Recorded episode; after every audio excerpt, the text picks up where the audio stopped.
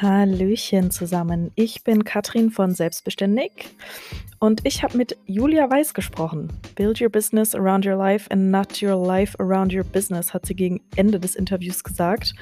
Und zwar sagt sie, dass die größte Herausforderung an der Selbstständigkeit ist, sich nicht in transformativen Prozessen zu verlieren, sondern eben Lösungen zu finden, die auch nachhaltig sind.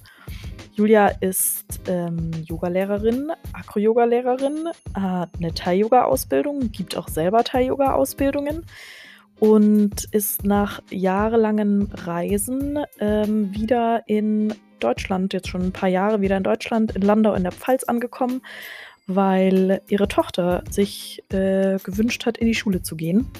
Und dementsprechend ja, hat sich da einmal ihr Leben komplett umgekrempelt. Jetzt gerade ist ihr aktuell ein Hauskauf. Dieses Haus ähm, soll auch als, als Businessstätte genutzt werden. Ähm, sie wollen sich einen Hund anschaffen. Sie schreibt ein Buch und wir sprechen in diesem Podcast darüber, wie sie es schafft, alle diese verschiedenen Dinge unter einen Hut zu bekommen, wie sie es schafft, sich dabei nicht selbst zu verlieren. Sie gibt ganz viele Tipps, was ähm, die Yoga-Praxis angeht, gerade wenn man neu ist in der Yoga-Praxis oder ähm, damit anfangen möchte. Ähm, wir sprechen auch über das Thema Ausbildung, also Yoga-Ausbildung, ähm, worauf da, man da achten sollte. Wir sprechen auch über die Vorteile und die Herausforderungen, die Julia in der Selbstständigkeit sieht. Und insgesamt ist es einfach eine super schöne Folge geworden. Jeder, äh, der noch ein bisschen Lust hat auf Yoga oder vielleicht auch Menschen, die noch nie Lust hatten auf Yoga, werden von Julias Enthusiasmus hoffentlich angesteckt. Ich musste während des Editierens wirklich öfter nochmal herzhaft lachen. Äh, Julia ist eine total lebensfrohe Frau und äh, das macht richtig Spaß, dazu zu hören. Und ja, ab dafür. Hallo Julia, wie schön, dass wir uns äh, digital heute treffen dürfen. Wie geht's dir heute? Mir geht's heute richtig gut. Langsam kommen die Dinge ähm, für mich innerlich ins Fließen. Meine Kinder sind äh, in Schule und Kindergarten und diese Routine tut mir unglaublich gut. Ähm, und so habe ich immer wieder Zeit, mich zu sammeln. Also mir geht es heute ja so richtig gut. Schön. Ja, bei dir ist ja gerade echt ähm, viel los. Äh, du hattest in deinem, äh, in deinem Fragebogen, den ich dir geschickt habe, äh, hast du äh, geschrieben, wer bin ich und wie viele davon. Da musste ich ziemlich lachen. Äh, das fasst vielleicht auch ganz gut zusammen. Ähm, bei dir ist gerade vieles aktuell, unter anderem Familie, Hauskauf und Hund. Ähm, erzähl doch mal. Das ist so spannend. Das ist tatsächlich ein Buch, ist ein philosophisches Buch. Wer bin ich und wie, wenn ja, wie viele? Ich habe das damals von einem guten Freund geschenkt bekommen und habe das auch gelesen und es war so, ach du meine Güte, ja, das bin ich. Ne? Und ähm, je weiter ich in meinem Leben voranschreite, desto mehr sehe ich eben diese unterschiedlichen Rollen, in die wir hineinwachsen, die sich natürlich dann auch in unterschiedlichen Lebensphasen vergrößern, dann wieder verkleinern. Und manchmal ist so die Transition zwischen, diesen Rollen, wo man sich dann irgendwie selbst so ein bisschen verliert. Wer bin, wer, wer bin ich jetzt gerade? Ja, tatsächlich, wir ähm, suchen ja schon seit über zwei Jahren so richtig nach dem richtigen Objekt, in dem wir gerne wohnen und arbeiten, verbinden möchten. Und ähm, das hat sich vor etwas über einem Monat äh, gefunden. Und bei so einem Hauskauf ist natürlich jede Menge abzuklären, vor allem wenn die Selbstständigkeit in dem Wohnobjekt stattfinden soll. Ähm, und was das rechtlich alles bedeutet, das durfte ich die letzten vier Wochen lernen. Ähm, da gibt es allerlei Gesetzestexte dazu, die unterschiedlichen Gliederungen ähm, in der Stadtplanung und in der, in der Dorfplanung. Das äh, war total spannend. Ich liebe es ja auch immer, mich in neue Bereiche hineinzuarbeiten. Ja, und der, äh, der Wunsch nach einem Hund, der ist schon seit längerem da und das hat sich, äh, hat sich jetzt doch ein Welpe gefunden, der zu uns passt und äh, wo die Abholzeit so mehr oder weniger zum Umziehen, zum Umzug, zum Umzug passt. Ähm, ja, und die Familie, die ist ja, die ist ja schon immer da. Ähm, also die große ist acht, die kleine ist drei. Ähm, und ich merke, dass dieses ganze Netz, das ich äh, mir immer gewünscht, sodass die Dinge alle passen, der Wohnort, der Kindergarten, die Schule, die Arbeit, ja schon ein sehr komplexes Netz, das sich da aufbaut in, in dieser mittleren Lebensphase. Das scheint tatsächlich jetzt so zu passen, wenn es auch sehr komplex ist, aber es fühlt sich an, als ob äh, der Schirm des Bewusstseins darüber passt und es fühlt sich gut an.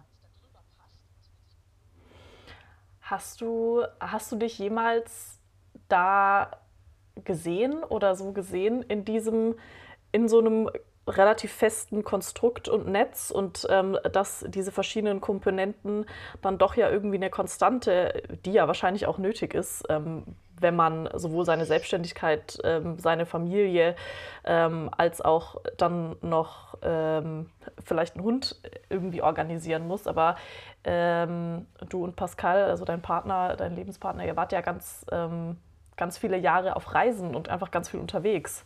Ähm, und das ist ja schon jetzt ein Gegenentwurf irgendwie dazu.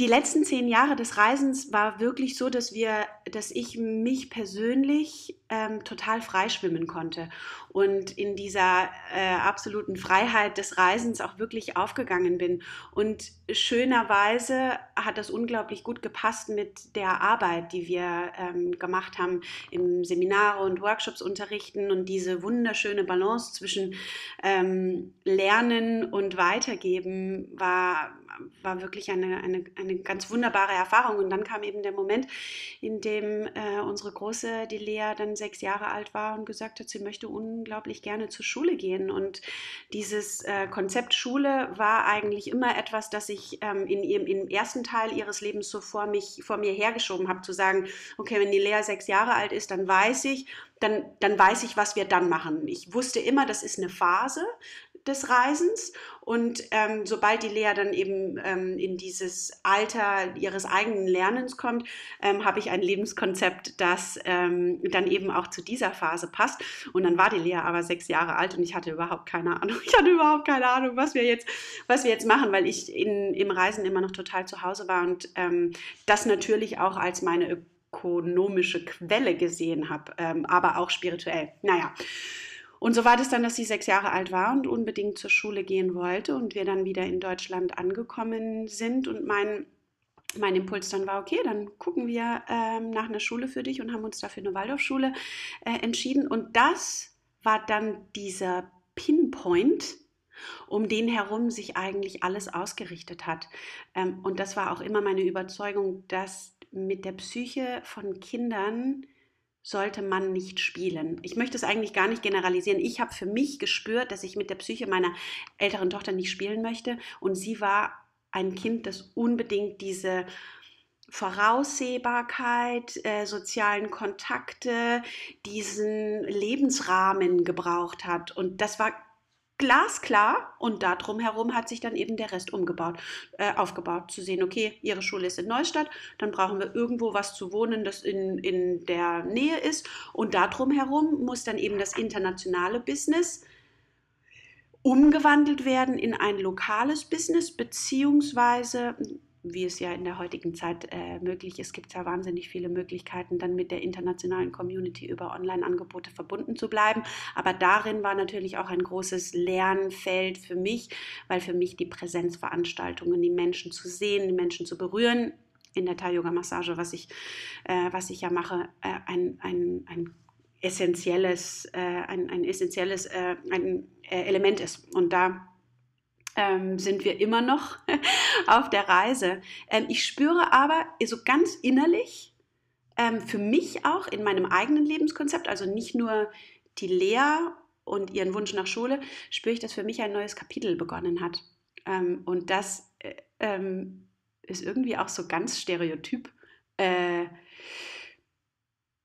jetzt möchte ich gern einen Garten, jetzt möchte ich gerne ähm, Ankommen in einem Haus. Jetzt möchte ich gerne den Hund, der kommt da auch definitiv mit dazu. Ähm, jetzt möchte ich gerne dieses neue Kapitel Leben so vollständig aus, ähm, ausschöpfen. Und damit äh, beginnt eben auch ein ganz neuer Business-Alltag, hm, sodass diese großen Reisen mit Retreats und diesen Intensivseminaren, wo man mit Menschen auf so einer tiefen Ebene zusammenarbeiten kann, ähm, die sich über mehrere Tage und den ganzen Tag eben vollzieht, die dürfen sich jetzt umgestalten und wirklich transformieren in Prozesse und ähm, in Angebote, die integrierbar sind in den Alltag. Denn was ich auch sehe, ist, dass nicht nur ich in meinem Leben voranschreite und mich in einem sehr komplexen System bewege, sondern die Menschen, die meine Angebote wahrnehmen, das eben auch tun. Und damit ähm, glaube ich, dass wir uns gemeinsam, wie das immer so ist, auch in einer sozialen Evolution, dass wir uns gemeinsam auf einem Transformationsweg äh, befinden. Und das ist eine total spannende Reise, ähm, dass sie, die sich ganz neu anfühlt, sich würde wirklich ganz neu wieder zu finden. Mhm. Ja, das ist total spannend. Mm, magst du Neuanfänge äh, oder tust du dich mit Veränderung eher schwer? Oh, das ist eine spannende Frage, Katrin. Mhm. Äh, in der Außenwahrnehmung, in der Außenwahrnehmung höre ich immer wieder, dass Menschen mich äh, so leicht äh, wahrnehmen, also mit so einer Leichtigkeit und äh, sehr abenteuerlustig. Ich für mich in meiner Innenwahrnehmung ähm, empfinde das gar nicht so sehr. Ähm, ich weiß, dass ich das kann, aber es braucht jede Menge Determination und es braucht auch immer wieder so einen inneren Schubs, also entweder die richtige Meditationstechnik oder auch wirklich jemand aus meiner, aus, aus meiner Peer Group ähm, oder jemand aus, aus meiner Community, die mir einmal so in Anführungszeichen den Kopf waschen und sagen, so und jetzt einen Schritt vor den anderen und jetzt Expansionen angesagt und du kannst es und du schaffst es. Ähm, also es sind so diese, diese zwei Dinge. Wenn ich dann mal auf dem Höhenflug bin, dann fliege ich.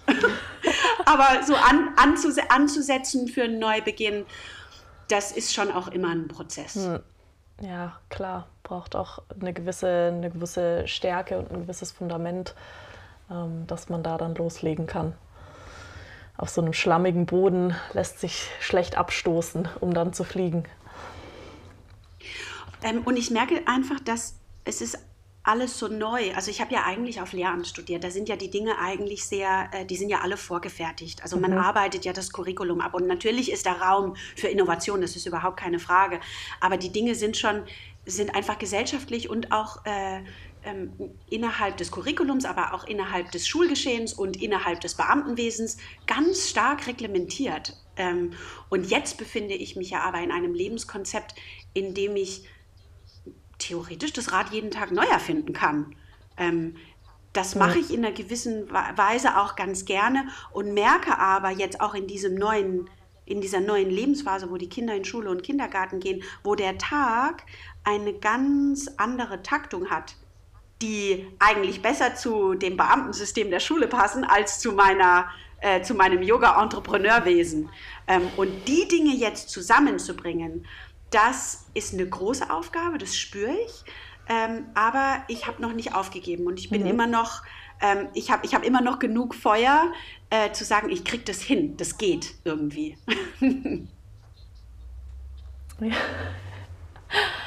ähm, wie kam es denn überhaupt dazu, dass du gesagt hast, ich mache jetzt eine Yogalehrerausbildung? Also du hast das 2004 gemacht. Da ja, war Yoga schon auch im Kommen, aber noch nicht so groß und ähm, ja, fast allgegenwärtig. Oder zumindest, ich glaube, ich bin da auch in so einer ziemlichen Bubble, äh, lebe ich da äh, für mich, ähm, die ja auch selber Yoga praktiziert. Ähm, aber ja, 2004 war das jetzt, glaube ich, noch nicht, haben das noch nicht so viele gemacht. Wie, wie kam es bei dir dazu? Also meine Yoga-Karriere hat ja gestartet äh, äh, beziehungsweise meine Yoga-Üben, die, die Yoga-Karriere als Übende hat begonnen auf einer Lammfellmatte mit einem ganz klassischen Hatha-Yoga. Ähm, und das habe ich über mehrere Jahre, über mehrere Jahre auch so fortgeführt. Ähm, ich glaube, würde man mich da jetzt reinwerfen, würde ich sagen, nee, vergiss es auf keinen Fall. Ähm, und damals war das aber mein absoluter Anker, so im Hinblick auf äh, das Lernen fürs Abi. Ähm, ich war immer schon ein sehr ehrgeiziger Mensch, sodass das wirklich so mein, mein Anker zum, zur Ruhe kommen. Ich habe direkt gespürt, boah, da ist was, was größer ist als ich. ich hab, ich hab, ähm, es ist leider in unserer Gesellschaft nicht angelegt, dass wir damit mit dieser mit diesen inneren Kapazitäten in Verbindung kommen. Und es hat mich so interessiert, auch diese, dieses breit gefächerte, was im Yoga angelegt ist, über die Psychologie, die Biologie, die ähm, wirklich die Lehre über Körper, Seele und Geist, das hat mich direkt ähm, wirklich so in seinen Bann gerissen. Und dann war es so, dass ich mit, der, mit dem Abitur äh, durch war und meine Yogalehrerin sagte, du, Mensch, mach doch die Yogalehrerausbildung, dann kannst du dir dein Studium mit Yoga ähm, finanzieren und musst nicht in verrauchten Bars bedienen. Damals war, durfte man in Bars noch rauchen. und das war irgendwie, das war ein ganz nettes Argument. Ich fand das total klasse. Es war ja kurz vorher, habe ich ja ähm, sozusagen auch meine Reha ähm, äh, die, aus dieser Krankenhausgeschichte, wo ich damals im künstlichen Koma war, das ist nochmal eine ganz andere Geschichte. Aber da war Yoga mein absoluter Anker, wieder gesund zu werden und auch nicht nur gesund zu werden, sondern tatsächlich nochmal jemand zu werden, der nochmal größer und stärker und weit breit gefächerter ist als diejenige, die ich vorher war. Und ähm, das hat mich so in den Bann gezogen, dass ich gesagt habe, boah, ja, das will ich machen. Ich mache die Yogalehrerausbildung und bin wirklich, es war irgendwie, ich hatte meine mündliche Prüfung, habe gefeiert und war eine Woche später ähm, in der Yogalehrerausbildung gesessen. Und das war echt nochmal so eine heftige Waschmaschine ähm, auf allen Ebenen, körperlich, geistig. Und da habe ich schon gewusst, boah, das ist so toll. Ähm, da will ich dranbleiben. Genau, da so bin ich zu meiner Yogalehrerausbildung gekommen. so kamst du zur Yogalehrerausbildung und jetzt ähm, arbeitest du an einem eigenen äh, Konzept für eine eigene Yogalehrerausbildung. Also wie du hast ja jetzt ja dann doch auch schon viele Jahre Erfahrung, aber wie, wie kommt es dazu, dass du sagst, okay, ich muss irgendwie in diesem, in diesem breit gefächerten Spektrum, was Yoga ja bietet, ähm, irgendwie habe ich das Gefühl, ich, ich habe da noch was Eigenes, ähm, was ich dazu beitragen kann. Ich gerade diesen Sonntag habe ich mich mit einer ganz lieben Kollegin, die auch schon seit so vielen Jahren in der Yoga-Praxis drin ist, ähm, war das ein ganz tolles, reflektiertes Gespräch, wo ich mir nochmal ganz bewusst geworden bin, was, was ist denn eigentlich meine, meine Motivation? Mhm. Und es ist diese, dass ich ähm, nach den mh, über 20 Jahren meiner eigenen Praxis jetzt wirklich in jeder Zelle meines Körpers spüre, das funktioniert. Also dieses System Yoga funktioniert. Und ich habe das ganz lange auf den Prüfstand gestellt. Ne? Also weil man, wie das so ist, mit äh, auch Placebo-Effekten und äh, der Psychologie um die Dinge, die man selbst tut. Und wenn man Hammer hat, Hammer hat dann wird alles Nagel. Und ähm, ich wollte wirklich über die 20, Jahr, 20 Jahre prüfen, funktioniert das System Yoga ähm, in all den Bereichen, in denen es verspricht zu funktionieren. Mhm. Und nicht über irgendeine ähm, äh, wissenschaftliche Arbeit, die geschrieben wurde, sondern wirklich ich für mich in meiner eigenen Lebenserfahrung. Und ich würde wirklich auf dem Standpunkt, auf dem ich jetzt bin, sagen, es funktioniert. Und ähm, wohlsehend, auch innerhalb der äh, aktuellen Lage, in der wir uns befinden, äh, was Corona und was Risikopatienten und was das aktuelle Gesundheits Management unserer Gesellschaft angeht, hat Yoga so viel mehr zu bieten ähm, in der Prävention als ähm, das ganze System, das sich aufbauscht, wenn wir schon eigentlich über das Ziel hinausgeschossen sind und ähm, so voll in, in, in der Klinik und in dem Gesundheitssystem drin hängen, weil wir quasi den Zug vorher verpasst haben. Also da ist einerseits ist die Motivation wirklich so ein ganz tiefes Mitgefühl, einfach zu sehen, boah, in meinem Leben hat es so viele positive ähm, Entwicklungen bewirkt. Ähm, das ist möglich für alle. Wenn ich das kann, dann können es alle. Ähm, und ich bin mir, ich bin mir sicher, dass mh, hm, jeder, der mit Yoga beginnt, ein ähm, glücklicheres, erfüllteres und gesünderes Leben führt.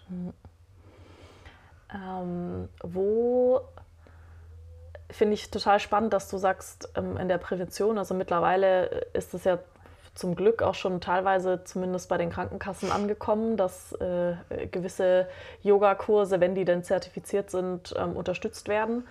Äh, ist vielleicht auch für, die, für den einen oder die andere Zuhörer oder Zuhörerin interessant, ähm, dass es da Zuschüsse gibt, um eben ja, präventiv äh, quasi zu handeln. Aber ähm, ich glaube, für ganz viele, und ich bin total der Meinung, dass es ähm, vielen Menschen unheimlich gut tun würde, äh, oder den meisten Menschen wahrscheinlich, aber ich glaube, vielen Menschen fehlt der Zugang dazu.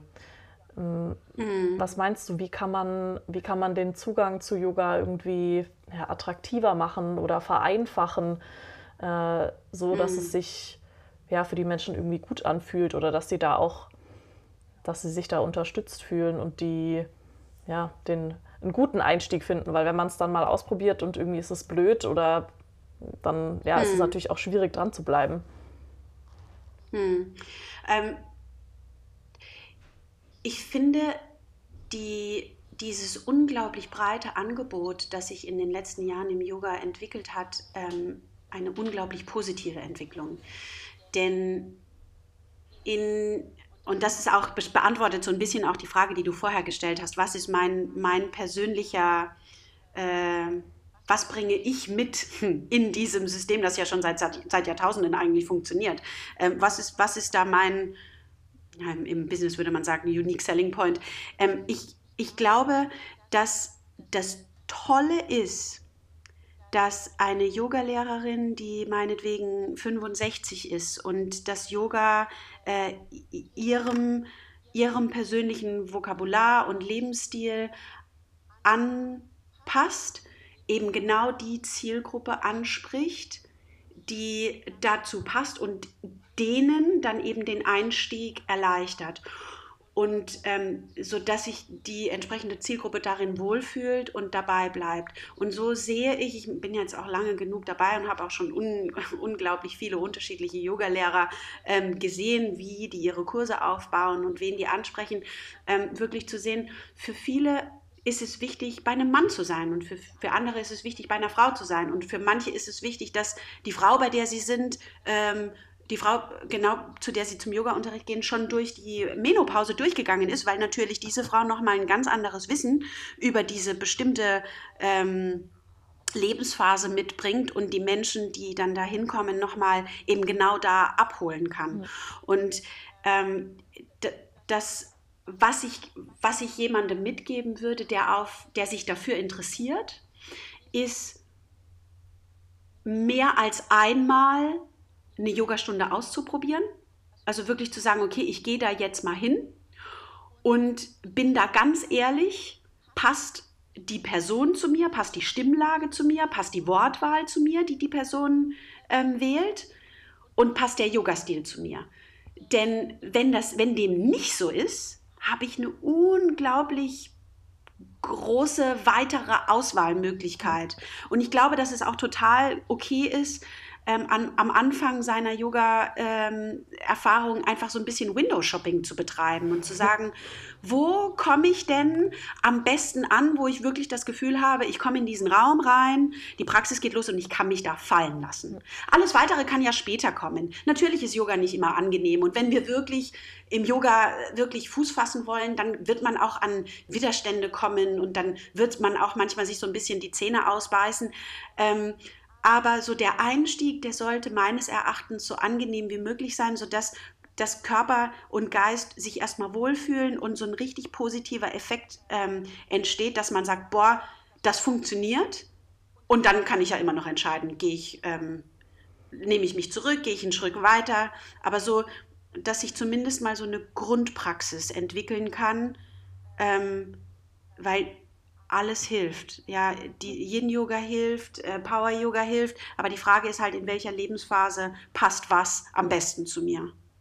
Ja, total interessant. Also, weil die, also genau so ähm, habe ich, glaube ich, mit meiner Yoga-Erfahrung begonnen, ist, dass ich, ich habe ähm, in Atlanta in einem Yoga-Studio habe ich so Karma-Yoga gemacht. Also ich habe ein paar Stunden die Woche dort gearbeitet und hatte dafür dann die Möglichkeit, diese verschiedenen Kurse ähm, wahrzunehmen und hatte da wirklich auch so eine ganze Bandbreite an, an Kursen irgendwie vor mir und konnte wirklich ein Jahr lang eigentlich ähm, ganz frei und ganz mhm. viel ausprobieren.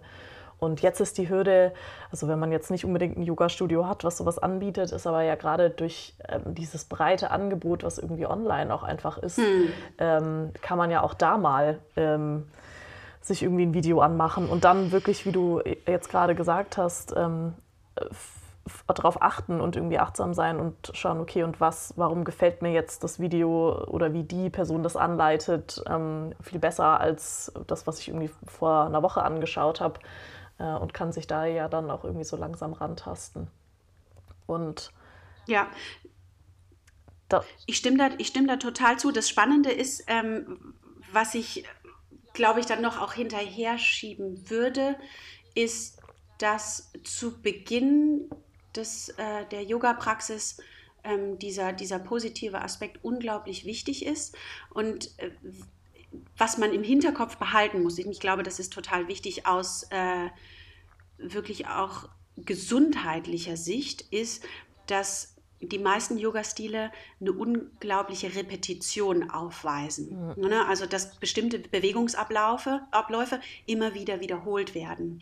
Und ab einem gewissen Punkt ist aus meiner Sicht es total wichtig, ähm, bei einem erfahrenen Lehrer zu bleiben, weil äh, wenn der erfahrene Lehrer wirklich professionell arbeitet, dann wird er über den Kurs von zehn Wochen oder einem Jahr oder wie lange auch immer man äh, sich da anmeldet, ähm, die unterschiedlichen Körper- und Geistaspekte abarbeiten, sodass man nicht stecken bleibt in einer Repetition, die sich zwar am Anfang gut anfühlt, aber am Ende dann doch nichts anderes ist als Laufen, Gehen, Fahrradfahren. Ja, also diese lineare Bewegung, die ähm, Gelenke, Muskeln, den ganzen Körper und aber auch den Geistapparat immer nur in der einen Art und Weise fordern und fördern. Und Yoga ist ja eigentlich eben gerade weil es so breit gefächert ist, hat es das Potenzial, uns wirklich auf allen Ebenen immer wieder aus der Komfortzone herauszuholen,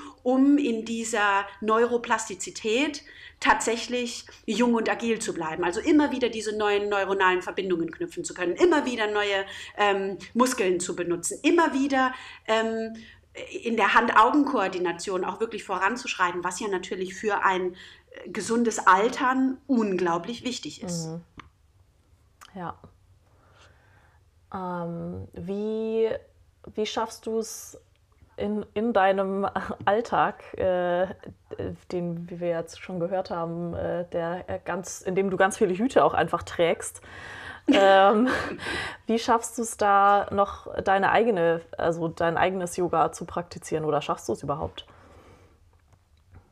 Ähm, das ist der Moment, wo um 10.30 Uhr dann abends ich zu meinem Mann sage, du, ich muss jetzt noch auf die Yogamatte und ich in mein Zimmer verschwinde, die Kerzen anmache und ähm, dann wirklich noch mich meiner Praxis zuwende. Ähm, ich, äh, ich spüre ganz klar, wenn ich nicht in meiner Praxis bleibe, dann fühlt sich mein Unterricht leer an. Und das, äh, dafür habe ich keine, dafür habe ich keinen keine Resilienz, das geht nicht.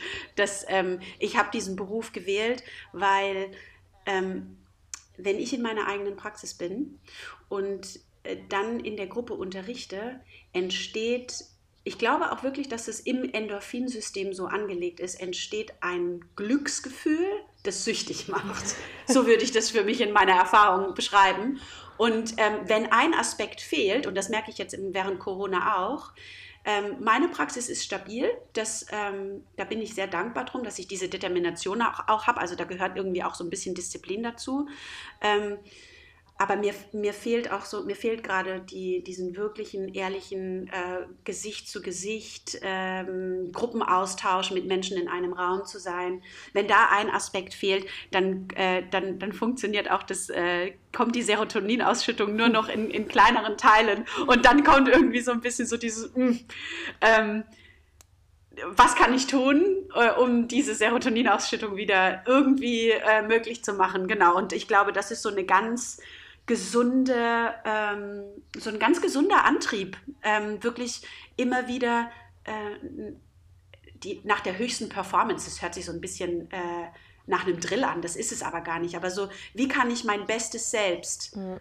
ähm, nach außen kehren, aber auch nach innen kehren? Also wie kann ich diese Balance jeden Tag neu ähm, halten? Ja. Hm, und dann natürlich auch ohne, äh, ja, ohne sich selbst irgendwie da unter Druck zu setzen, ähm, stelle ich mir auch schwierig vor. Äh, ja. ja. Ja. Hast du vollkommen recht. Und das ist auch, ähm, das ist ein weiterer Aspekt, den ich im Yoga so toll finde ähm, und wo ich auch wirklich unglaublich dankbar bin, auch den Menschen, die schon seit so vielen Jahren, also es kommen wirklich äh, teilweise Leute zu mir, die kommen schon seit fast der ersten Yogastunde äh, in meinen Unterricht. Ähm, ein Teil des Yoga ist ja wirklich auch die, die Authentizität und wirklich ähm, dieses ähm, ja, was er in, bei Miguel Ruiz, ne, The Four Agreements, ähm, was er schreibt, ist dieses Always do your best, immer, immer dein Bestes tun. Aber dein, dein Bestes ist am einen Tag nicht gleich wie am anderen Tag. Also dass diese, diese Selbstfürsorge, was Yoga Metta oder Maitri nennt, dieses, dieses ähm, liebevolle Wohlwollen, das eben nicht nur nach außen geht, sondern auch nach innen. Und dass das ja aber eigentlich genau äh, das Fundament ist, das den Umgang mit mir selbst begründet. Und wenn ich den aber, und so sagt, so schreibt es ja auch jeder spirituelle Text, wenn ich dieses liebevolle Wohlwollen mir selbst gegenüber ähm, immer wieder praktizieren kann, dann komme ich natürlich auch mit einer vollen Tasse mhm. ähm, und, und kann meinem Gegenüber begegnen ähm, zu sagen, es geht hier nicht darum, die beste Performance zu leiten, sondern es geht hier darum, du selbst zu sein. Und damit kann ich natürlich in meinem Yoga auch einen Raum schaffen, wo es immer anspruchsvolle Yoga-Klassen sind wo es aber total okay ist, wenn du eine halbe Stunde in der Stellung des Kindes liegst und die nächste halbe Stunde in Shavasana. Du musst ja gar nicht alles mitmachen.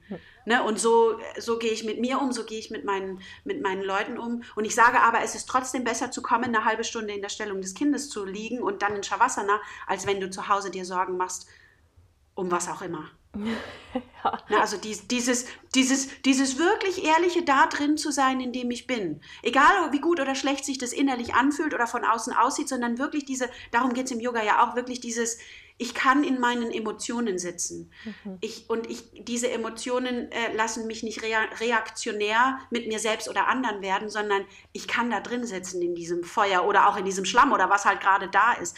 Geht ja eigentlich wirklich um diese ja, um diese, ähm, diese Kapazität, diesen Skill, ja. tatsächlich Emotionen zu, nicht nur auszuhalten, sondern tatsächlich, ja, sie, sie willkommen zu heißen. Ja. Ähm, und da, das ist natürlich die Grundlage, worauf die großen Veränderungen im Leben stattfinden.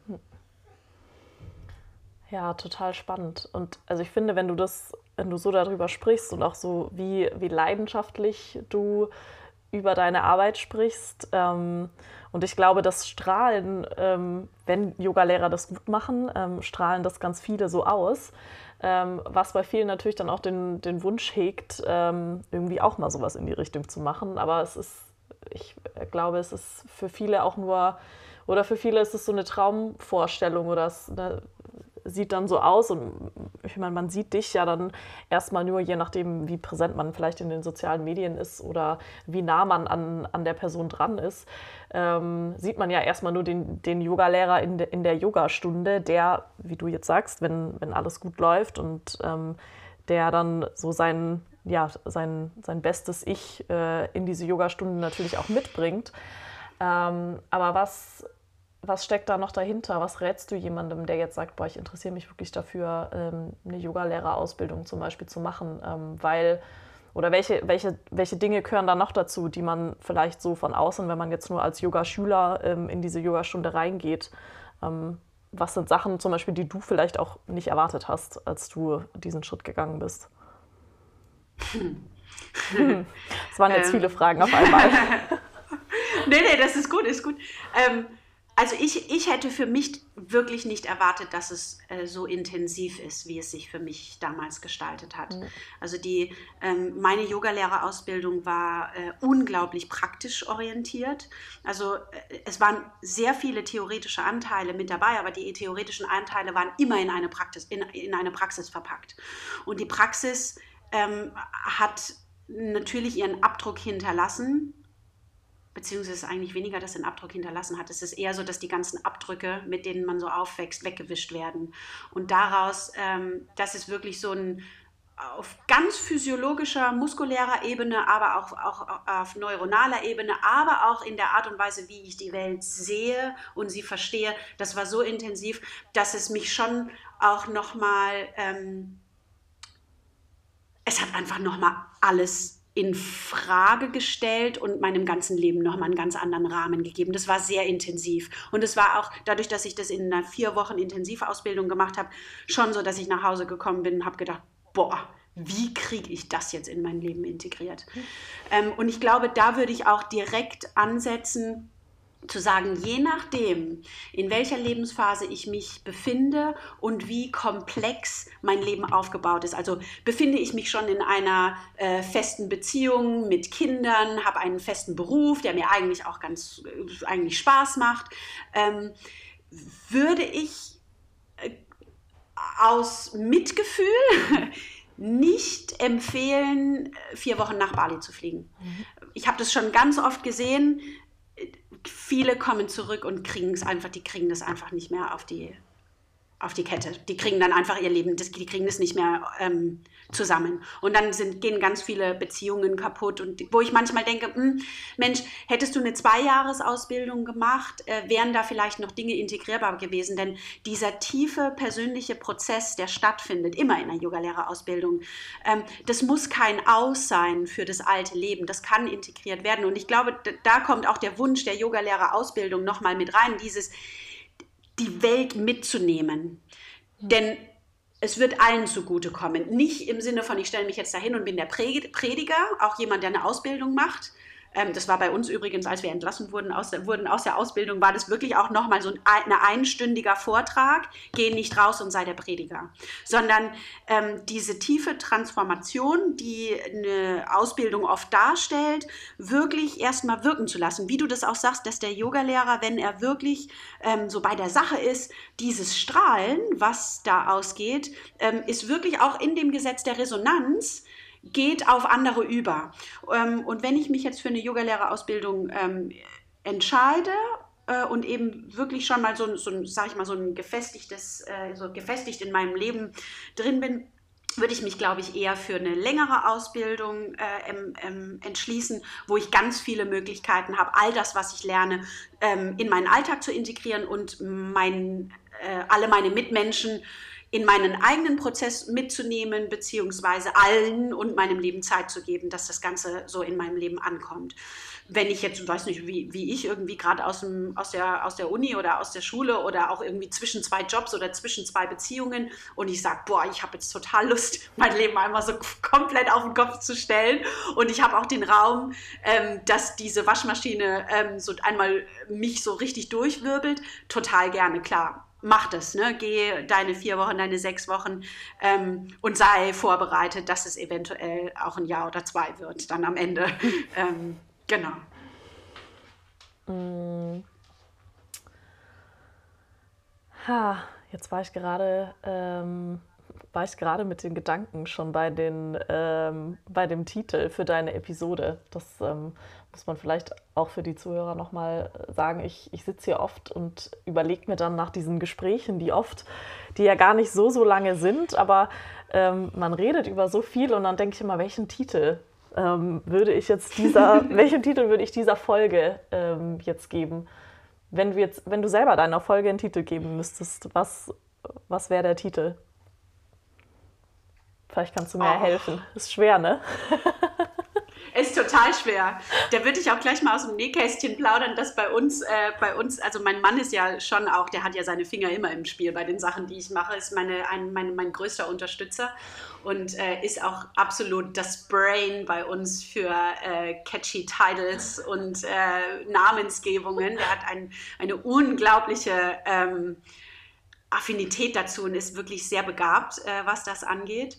Ähm, ich bin immer, ich habe ja Literaturwissenschaft studiert. Bei mir sind, die sind ja immer total schnöde, die Titel, die ich meinen Sachen gebe. ähm, Yoga kann die Welt heilen, weiß ich nicht, keine Ahnung. Ähm, ich würde, weiß ich nicht, vielleicht so ein Einblick, in, ein Einblick ins Yoga-Business mhm. oder ein, ein ähm, so irgendwie in die Richtung. Hm. Wir überlegen nochmal. Ja schon noch, also ich, Vielleicht lassen wir den Pascal total, auch also mal anhören und dann ähm, ja. darf der sich mal versuchen. Das können wir machen, auf jeden Fall. Ähm, aber jetzt hier, jetzt äh, beim Thema Titel, ähm, A Touch of Belonging, dein Buch. Ist der Titel von dir oder kommt der auch von Pascal? Der kommt tatsächlich von mir. Auf dem brüte ich, auf dem Titel brüte ich schon seit eineinhalb Jahren. ich glaube, es vergeht kein Spaziergang, wo ich nicht. Ich hatte mehrere Titel schon aufgeschrieben. Ich habe auch mehrere Male ähm, irgendwie so ein bisschen ein Exzerpt und eine Struktur ähm, aufgeschrieben und merke, dass mir da eben oft so dieses Literaturwissenschaftsstudium so hineinkrätscht, mhm. weil Thai-Yoga-Massage ja wirklich was ganz Viszerales ist. Es ist ja was, was fast nur über den taktilen Sinn funktioniert und in diese emotionale Ebene hineingeht, ähm, definitiv physiologische Auswirkungen hat, messbare Auswirkungen. Man kann das ne, über die Hormone und über die Blutwerte und man kann das alles messen. Aber so diese wirkliche Wirkung entfaltet sich halt über den taktilen Sinn. Und da ähm, merke ich, dass ich jetzt dem, der, dem Grundspirit, den ich gerne äh, rüberbringen möchte mit dem Buch, näher und näher komme. Ähm, und mich hat die letzten drei Jahre, seit die Kleine geboren ist, hat mich Brene Brown mit all ihrer Arbeit zum Thema äh, Scham und Verletzlichkeit unglaublich berührt äh, und begleitet. Äh, ich glaube, dass ich alle ihre Bücher, die sie hat, mindestens fünfmal in, in, äh, auf Repeat gehört, gelesen, exzerpiert habe. Ähm, und mh, mm, hatte immer das Gefühl, wenn ich ihr so zugehört habe, dass meine Arbeit so fast so ein bisschen das taktile Gegenstück ihrer äh, kognitiven ähm, Arbeit mhm. sind. Also so fühlt sich das in meiner Arbeit an, so fühlt sich das, so, so kriege ich das Feedback von den Leuten, ähm, dass Zugehörigkeit eben nicht nur ein kognitives Konzept ist, sondern dieses wirklich, es ist ja, wir sprechen ja über ein Gefühl und ein Gefühl findet im Körper statt. Und das passiert bei ganz vielen Menschen über Berührung. Und ich habe eine Klientin, die äh, in der Trauer äh, im, in der Trauerbewältigung beziehungsweise bei einem Bestattungsinstitut arbeitet und sagt, jetzt während der Corona-Zeit ist es das, was am meisten ihr in ihrer Arbeit fehlt und den Menschen, die zu ihr kommen, ist dieses über eine körperliche Berührung das Mitgefühl auszudrücken. Mhm. Hört sich ganz simpel an, aber ich glaube, wir spüren es alle gerade, mhm. dass Zugehörigkeit ähm, ja wirklich ein, ist, ist, ist etwas, was über, über äh, Berührung mitgeteilt wird. Ähm, und so fühle ich mich jetzt mit diesem Titel auch wirklich so, ich bin angekommen in dem Titel. Das ist jetzt, das ist es. Mhm. Das, das wird der Titel des Buches. Ah, schön. Ich bin, ähm, ich bin sehr gespannt ähm, auf dein Buch. Und Brene Brown, ähm, ja, natürlich großartige ähm, ja, Autorin und Wissenschaftlerin. Äh, muss ich mal in die, in die Show Notes reinpacken, äh, die, den Link zu einem ihrer Talks. Oh ja, bitte, auf jeden Fall. Ja. Mm. ja. Dann habe ich noch, ich habe noch zwei Abschlussfragen. Ähm, was, ähm, also es ist eine Frage, es ist eine Frage beziehungsweise zwei. Ähm, was empfindest du als so das, das Schönste an der Selbstständigkeit und was empfindest du als die größte Herausforderung? Was ich als das Schönste empfinde, ist dieses, was meine liebe Freundin und Kollegin Ari immer sagt, ist dieses Build your business around your life and not your life around your business. Also wirklich diese Fähigkeit, mein Unternehmen um mein Leben herum äh, zu bauen. Ähm, und wenn ich jetzt auf meine letzten zehn Jahre, elf Jahre Selbstständigkeit schaue, wirklich die Möglichkeit, dass mein Unternehmen mit mir hat wachsen dürfen und sich umbauen dürfen ähm, und sich anpassen dürfen an meine äh, persönlichen Bedürfnisse. Ähm, wenn ich viele meiner, meiner Freundinnen äh, beobachte, die in, in einem Angestelltenverhältnis waren, auch wirklich sehr tolle Positionen hatten, die mit dem Schwangerwerden und Mama werden inkompatibel waren, geworden sind mit ihrem Beruf. Die entweder gesagt haben, ich will da nicht mehr zurück oder ich krieg's nicht mehr, ich, ich, das ist einfach nicht mehr kompatibel. Und da ähm, bin ich sehr, sehr glücklich in meiner Passion äh, und in meinem Unternehmen wirklich die ja, das habe mitwachsen lassen können. Ähm, und daraus ergibt sich, glaube ich, auch direkt, direkt die größte Schwierigkeit, ähm, ist in diesen beständigen Umbaumaßnahmen ähm, die Erdung nicht zu verlieren äh, und ähm, es sind sehr viele transformative Prozesse, die sich, äh, die, die bei mir jetzt die letzten drei Jahre, seit die Kleine geboren ist, äh, sich ergeben haben. Ein, ein sage ich mal, eine Einschränkung der Reise und auch so meine Zeitkapazitäten. Ähm, da stra wirklich strategisch Lösungen zu finden, die ähm, nachhaltig sind, also die auch nachhaltig in die Zukunft transportieren portierbar sind. Und das ist mein größtes Projekt, in dem ich mich jetzt gerade drin befinde. Ähm, wirklich zu sagen, aus dieser großen Freiheit, die ich genießen durfte die letzten elf Jahre, ähm, jetzt auch in eine neue Phase hinein zu gehen, äh, was sich für mich auch stimmig und richtig anfühlt, zu sagen, jetzt möchte ich gern an eine größtmögliche Nachhaltigkeit für mich, meine Klienten, ähm, erstellen, sodass wir gemeinsam auch irgendwie über die nächsten 10, 11 Jahre ähm, gehen können, ähm, wo wir uns alle aufeinander verlassen können.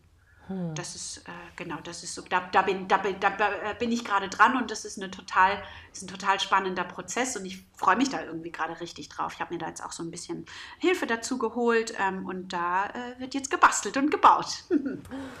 Oh, ich bin total gespannt. Ich, ähm, bei euch passiert ja irgendwie immer was, irgendwie jedes Mal, wenn wir sprechen. ja, und jetzt ein Hund und das mit dem Haus. Oder ich weiß ja, dass ihr auch irgendwie schon lange sucht und dann hat das jetzt geklappt und es ist echt, ah, es ist schön, ähm, daran irgendwie teilhaben zu dürfen. Und ich bin so, so gespannt, ähm, was ihr aus eurem, wie ihr aus eurem Haus auch einen, ja, einen Arbeitsort und aber auch ein ein Wohlfühlort gestaltet. Ähm, ich hm. ja, freue mich da schon drauf.